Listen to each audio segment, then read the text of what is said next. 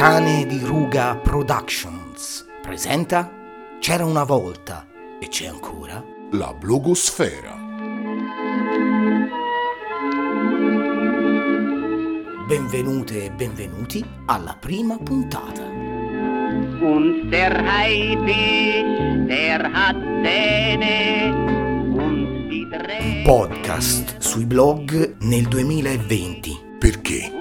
Und Mackie, der hat ein Messer, doch das Messer sieht man dem Perché? Perché fare un podcast sulla blogosfera italiana nell'ottobre del 2020? Allora, no, Skype, non ho spento. Ma chi è? Uh,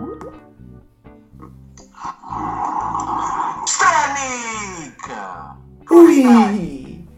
Oh, te non ci crederai, stavo registrando il podcast, mi sono dimenticato di, di chiudere le, le- le Skype e mai beccato proprio mentre stavo registrando la prima puntata di un podcast. Eh, eh, insomma, eh, beh, senti, è, è proprio, cioè, ti volevo dire, e ti chiamavo proprio per questo podcast. Cioè, eh, sì, no, è, è che avevo parlato, avevo parlato con, vabbè, non ti dico, un nostro amico in comune, Enzo, Enzo, Enzo, Enzo, che mi aveva detto che, che tu stavi registrando un podcast su, che trattava dei blog, la Sì. storia. Sì, no, ti ho telefonato per questa cosa qui perché fondamentalmente con- ci, ci abbiamo pensato, ci ho ragionato anche con altra gente. Noi si pensa che tu la dovresti far finire di fare questa roba. Cioè, non ha senso. Cioè, cioè, fa altre cose. Va a giocare a bocci. Rileggi un libro che tu leggevi vent'anni fa. Va a fare una giratina. Ricomincia a fumare. Ma rimettisi a fare un podcast su. Rimettisi, non mettisi di, di blog. E siamo nel 2020. Eh, insomma, è come. cioè, non so, ci avevi pensato te questa cosa oppure no? Prima di tutto Enz è, è un infamone perché come gli avevo detto se mi, mi- mi faceva un po' di mixeraggio ma sentite Enz raga comunque no ma io lo volevo fare perché mi sembrava un modo per raccontare anche un, ini- un modo diverso di vivere internet capito più lento non sotto la dittatura dell'istante dei social però non è un'operazione nostalgia, eh, non è un retro, retromania. No, no, va bene, oh, se tu la pensi così. Noi, sarà, noi, noi si, si va bene, eh, non è mia... Non si fa Ma io- bene, si fa? ma io si va so, bene, so. si dice le cose e infatti sta bene. Va bene. Vabbè, se- io a questo punto qui ti fa, ti voglio far sentire allora una cosa però, perché questa cosa dei blog invece, guarda che una riflessione su blog è, è ancora attuale. eh. Io ho sentito un blogger che, eh, di cui avevo letto una cosa su Twitter, no? Perché parlava della blogosfera italiana proprio negli degli anni 2003-2008. Allora l'ho chiamato Flavio Pintarelli, Mhm. eh, blogger, che è un blogger che da tanto che c'è, continua a tenerlo il blog. E gli ho chiesto un po' di cose. Se vuoi te, te lo faccio sentire, così state un po' meno preoccupati. Se Enz e quell'altra ombriccola che ho capito chi sono. Ho capito, Eh. sai chi sono. Va bene? Ma vabbè, guarda, sì, e ci si- poi se ne parla, poi se ne riparla, insomma, vediamo, discutiamo. Te lo faccio sentire, guarda, poi mi dici che ne pensi, va bene? Va, va bene, Va bene.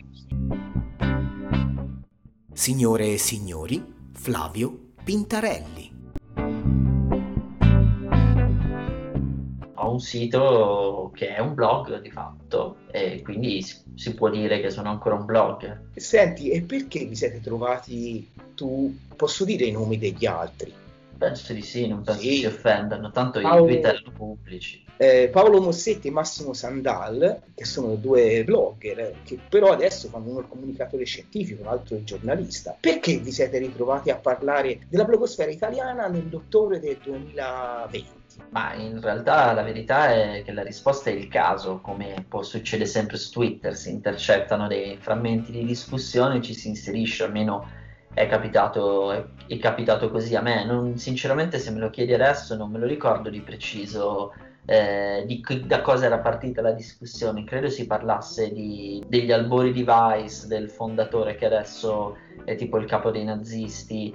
Si rifletteva, credo, sul, sul come quel tipo di stile di comunicazione che aveva Vice nei, agli albori eh, sia un po' diventato una palestra per gente eh, per gente che è finita agli estremi dello spettro politico. E, e mi pare di aver ricordato in quel, momen- in quel momento che, che, anche in Italia ci sono eh, stati dei blogger che avevano uno stile eh, così eh, graffiante, chiamiamolo così, anticonformista e che hanno anche loro fatto carriera in, in vari modi, ma stranamente non sono diventati, o quantomeno non tutti, o perlomeno quelli che avevo in mente io eh, sono, tutte, sono, diventati tutt'altro che degli estremisti che stanno appunto nei, nei posti più eh, estremi dello spettro politico, ma a loro modo hanno comunque delle posizioni estreme, diciamo di, di centro estremo.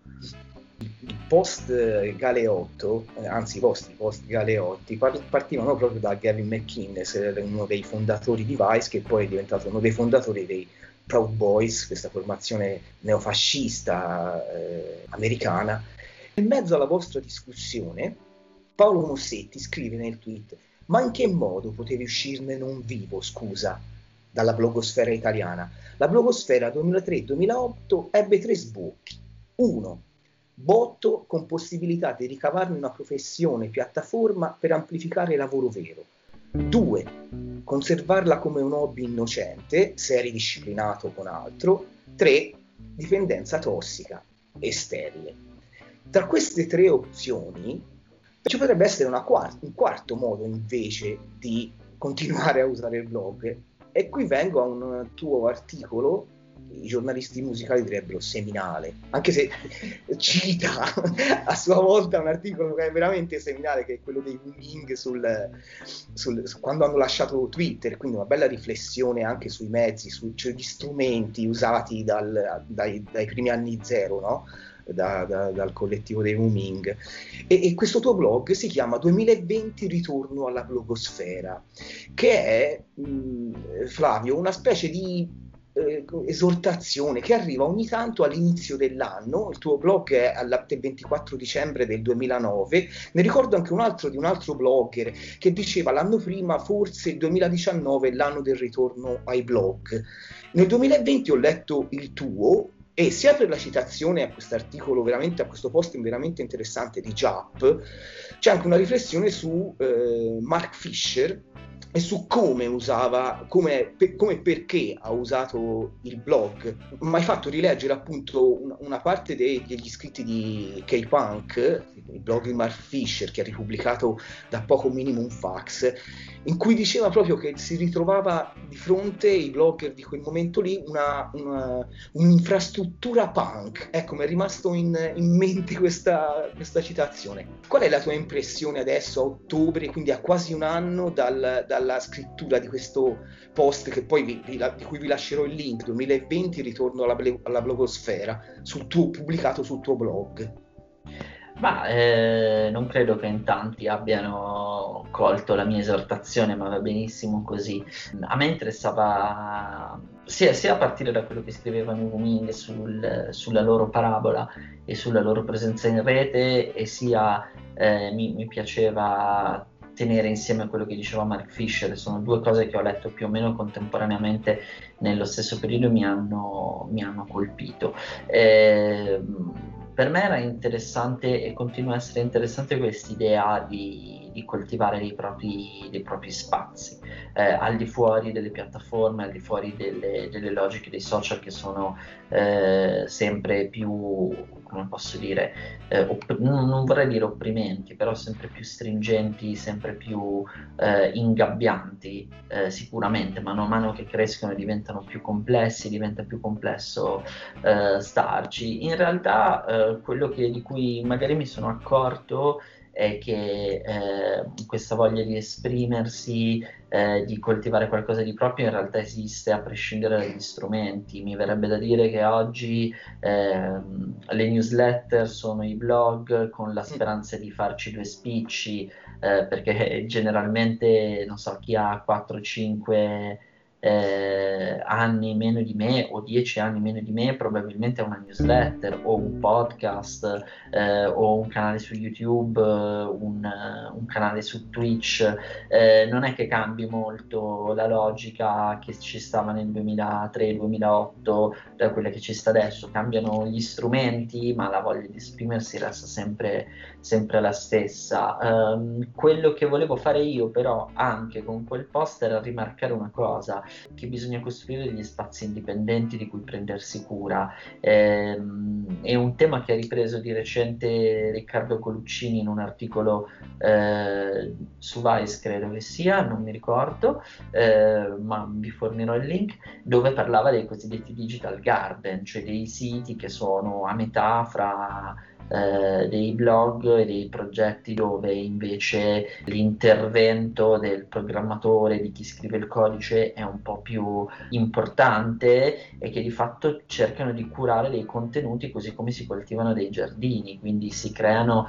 dei microcosmi tematici e questa è una cosa molto, molto bella e che si può fare anche mh, generalmente, magari anche se non si sa eh, proprio padroneggiare il codice, perché ci sono tanti strumenti per fare curatela dei propri contenuti. Eh, io lo faccio per esempio utilizzando gli strumenti che mi danno, mettono a disposizione per etichettare i contenuti, quindi le tag o le categorie e creo delle, sul mio sito lo faccio, creo delle combinazioni che mi permettono di, di, così, di avere dei contenuti curati in modo un po' più raffinato, eh, sì, non solo semantico, ma anche raffinato. Per, per esempio, eh, il mio blog è un gigantesco archivio di tutto quello che ho scritto al di fuori del blog, quindi c'è un tag che si chiama collaborazioni e ogni pezzo che scrivo per un'altra rivista viene presentato sempre nello stesso modo, c'è un'introduzione di testo che spiega di che cosa parla quell'articolo, c'è una citazione dell'articolo, c'è il link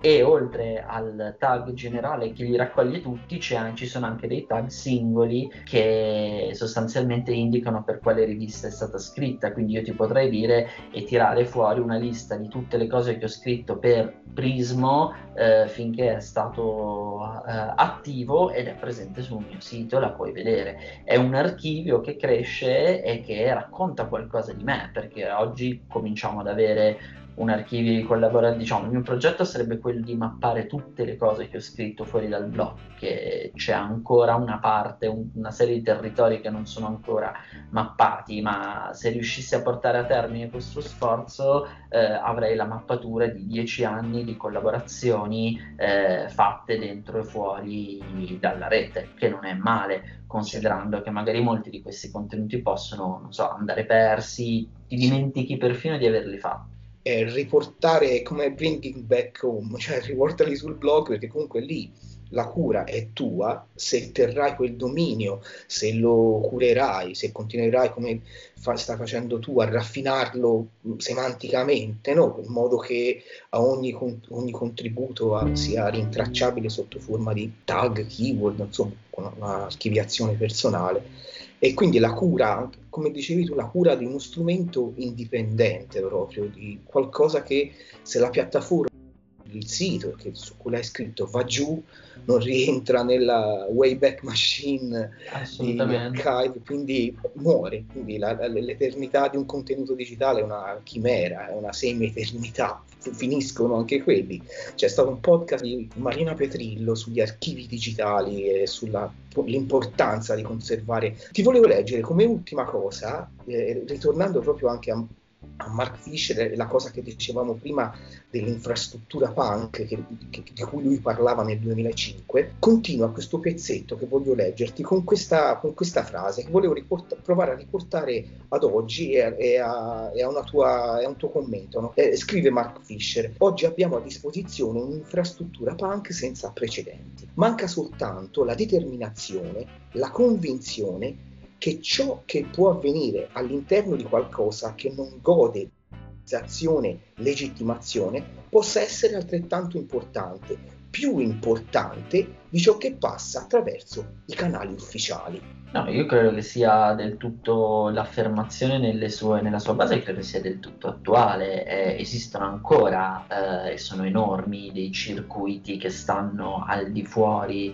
eh, dell'ufficialità. Probabilmente non è, purtroppo non è più così importante quel tipo di infrastruttura di cui parla lui. Questo secondo me è il, il grande cambiamento, ma se ci pensi eh, discorsi che guadagnano autorevolezza al di fuori dei canali ufficiali, beh ce ne sono tantissimi, pensi ai gruppi Facebook di, di, del, più vario, eh, del più vario stampo con tutto lo spettro di, di, varietà che possono portarti davanti, cioè sono comunque eh, luoghi al di fuori dei tradizionali canali di validazione dell'autorevolezza dove eh, ci sono persone, istanze che emergono invece in modo molto molto autorevole però appunto emergono in un'infrastruttura che non è più eh, proprietà della singola persona.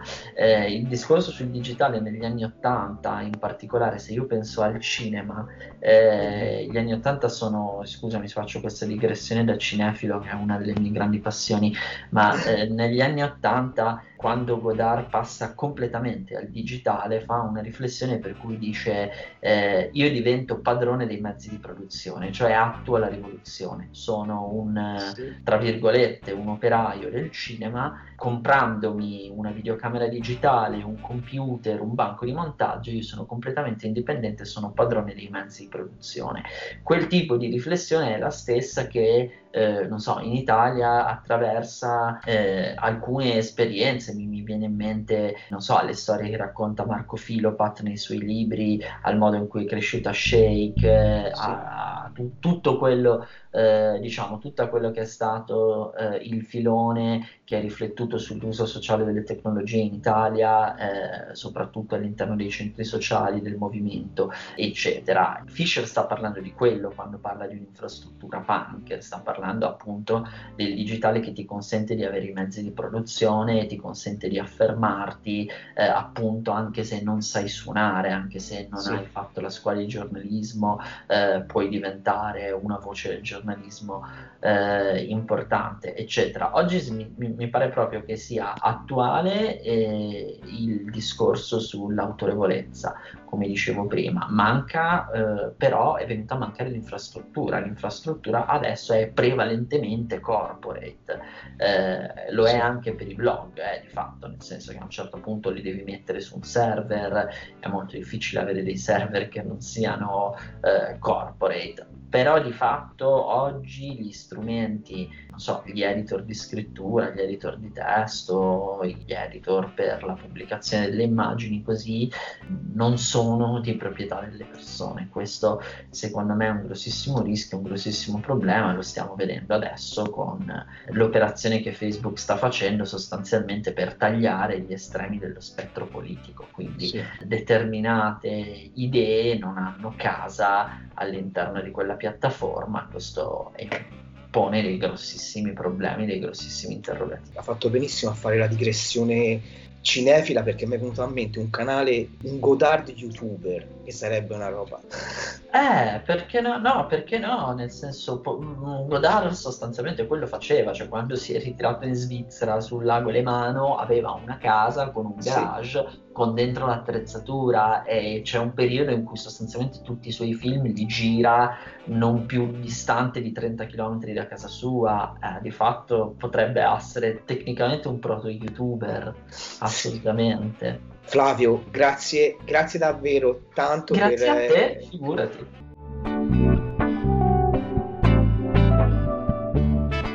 Ma eh, che ti devo dire? Non le, le ascoltavo. No, no, insomma, eh, siamo, siamo sempre preoccupati, eh, però insomma, pensavo peggio.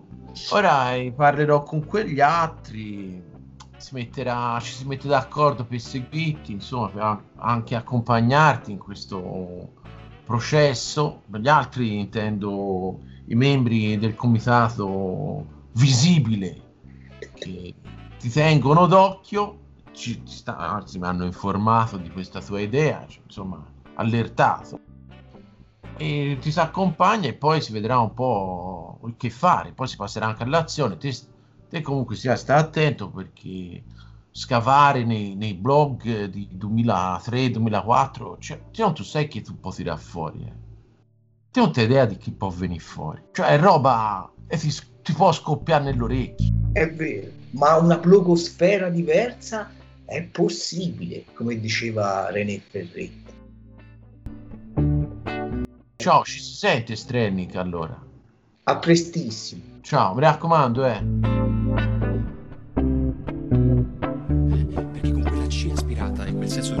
Quattro soldi toscani hanno devastato questo paese. Questo devi scrivere, per favore, scrivilo.